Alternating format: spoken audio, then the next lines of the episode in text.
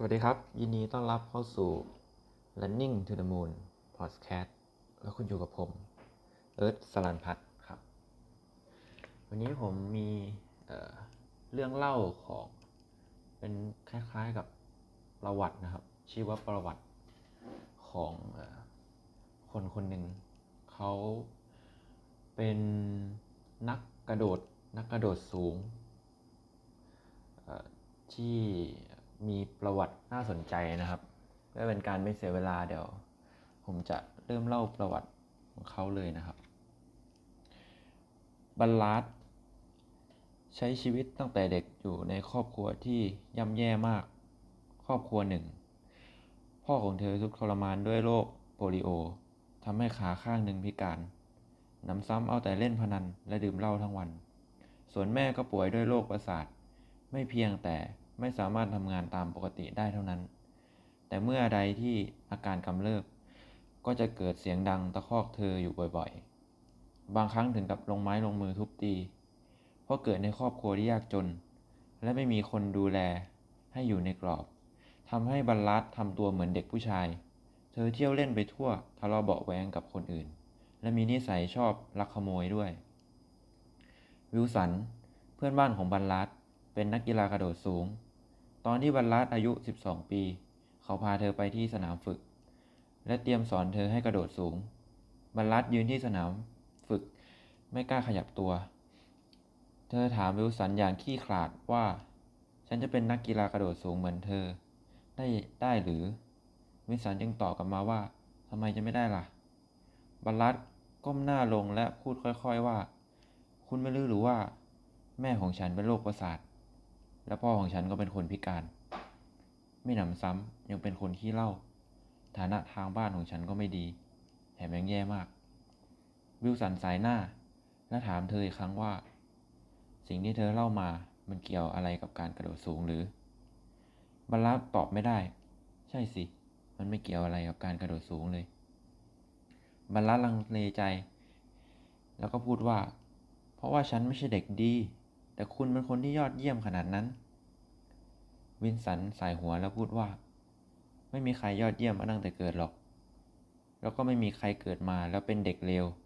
ขอเพียงแค่เธอคิด อยากจะเป็นเด็กที่ยอดเยี่ยม และเธอก็จะประสบความสำเร็จได้อย่างแน่นอน สิ่งที่ฉันจะบอกเธอก็คือ อย่าได้เอาฐานะทางบ้านมาเป็นอุปสรรค ขัดขวางการเป็นเด็กดีของเธอ และต้องให้มันเป็นแรงจูงใจที่จะผลักดันเธอ น้ำตาเอ่อล้นในดวงตาบรรลัดเธอพยักหน้าอย่างไม่ลังเล วิลสันเพิ่มความสูงของไม้ขึ้นอีกหนึ่งเมตร แล้วให้เธอกระโดดข้ามบรรลัดกระโดดข้ามไปอย่างสบายๆ จากนั้นวิลสันก็ดึงไม้กั้นออก และให้บรรลัดกระโดดอีกครั้ง ผลปรากฏว่าบรรลัดกระโดดได้แค่ครึ่งเมตร วิลสันตบไหล่ของเธอแล้วพูดว่า เด็กน้อย ตอนนี้ไม้กั้นก็เปรียบเสมือนฐานะทางบ้านที่ยากจนของเธอ และเพราะมีไม้กั้นอันนี้ เวลากระโดดสูง เธอเลยมีแรงจูงใจ หากเธอไม่เชื่อแล้วก็ตอนนี้ฉันจะเพิ่มความสูงเป็น 1.2 เมตร ฉันมั่นใจว่าเธอต้องกระโดดข้ามมันได้แน่ วิลสันปรับความสูงเป็น 1.2 เมตรบรรลัดกัดฟันและกระโดดข้ามไม้กั้นไปอย่างน่าอัศจรรย์ใจ นับตั้งแต่นั้นมาบรรลัดก็เชื่อฟังที่วิลสันพูด เธอมุ่งมั่นที่จะประสบความสำเร็จและใช้ความสามารถของตน มาเปลี่ยนแปลงครอบครัวที่ย่ำแย่ให้ดีขึ้น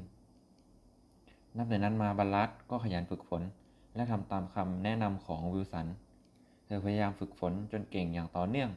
ต่อมาเธอได้รับคำแนะนำจากวิลสันให้เข้าร่วม sport club และเธอก็ได้รู้จักกับไอออนโซเทอร์แชมป์กระโดดสูงชาย ระดับประเทศของโรมาเนีย ที่นั่นด้วยความตั้งใจของการอบรมของโซเทอร์บาลาสซึ่งมีอายุ 14 ปีก็สามารถกระโดดสูงถึง 1.51 เมตรได้ และในฤดูร้อนในปีพศ ในปีคศ 1956 ด้วยอายุ 19 ปี บรรลัดสามารถกระโดดสูงถึง 1.75 เมตร ได้ในที่สุด ซึ่งเป็นการทำลายสถิติโลก ต่อมาในปีคศ 1958 ก็คืออีก 2 ปีถัดมานะครับ เธอได้สร้างสถิติโลกด้วยการกระโดดด้วยความสูงที่ 1.78 เมตร นับแต่นั้นมา ก็เรียกได้ว่าเข้าสู่ยุคของบรรลัด ในเวลา5ในระยะเวลา 5 ปี นับตั้งแต่คศ 1956 ถึง 1961 บรรลัดบันทึกสถิติโลกใหม่ถึง 14 ครั้งก็คือกินเนสโวลและคอร์ดนะครับ โดยในปีคศ 1960 ในการแข่งขันกีฬาโอลิมปิกณกรุงโรมของเธอ ได้เหรียญทองโอลิมปิก เป็นเหรียญแรกในชีวิต ด้วยสถิติการกระโดดสูงที่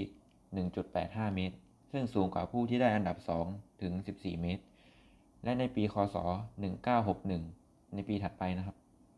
เธอได้สร้างสถิติโลกใหม่ที่ความสูง 1.91 เมตร จนได้รับฉายาว่าหลังคาโลก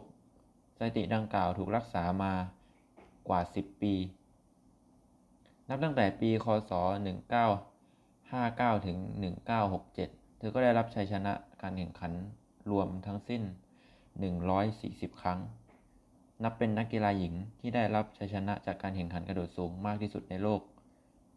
ด้วยเหตุนี้คนจึงต่างเรียกเธอว่า อินทรีหญิงแห่งเทือกเขาคาเพเทีย เอ่อ เรื่องราวของบรรลัดที่ผมนำมาฝากให้ฟังนะครับ มันมันมีข้อคิดว่าอันที่จริงแล้วหนทางที่อยู่ข้างหน้าของพวกเราทุกคน ต่างก็มีไม้ขวางกั้นอยู่ ไม้เหล่านี้อาจจะมีชื่อที่เรียกว่า ความยากจน ความหิวโหย ความตกงาน ภัยพิบัติ